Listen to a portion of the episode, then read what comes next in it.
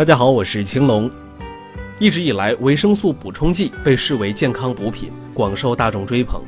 与此同时，学界对健康人服用维生素保健的质疑却从未间断过。英国《每日邮报》六月二十日援引药剂师、营养医学专家艾丹·格金斯的话说：“我们的身体需要以一种平衡健康的方式利用营养。摄入大剂量的单一营养会使身体失去平衡，陷入危险。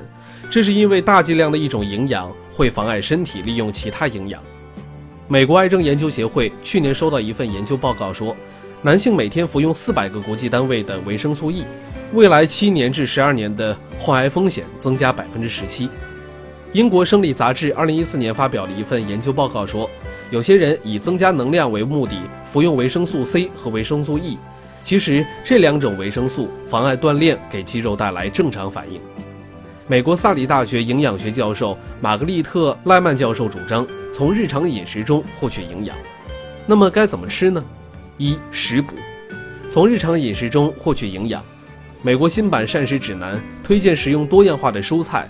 包括深绿色叶菜、红橙色蔬菜、豆类、淀粉类以及其他蔬菜。食用水果，特别是完整的水果，谷物中至少一半为全谷类。不推荐吃高度加工食品。二，了解自己缺什么，准确的、适当的补。相对的，有些营养素确实光从饮食中不容易获得，或者在某个特殊的阶段就是容易缺乏，那么就一定要在医生指导下合理补充。而不要因为畏惧所谓的过量致病风险而拒绝补充。比如说维生素 D，它又很难通过单纯的平衡膳食来补充，所以除了保证日晒，特别是每天在户外暴露晒太阳四十至五十分钟以外，口服补充仍然是最有效的手段。最好是通过尿液、血液检查，先确定自己是否存在维生素缺乏，然后进行补充，然后在专科医生和营养医生双方的帮助下正确补充。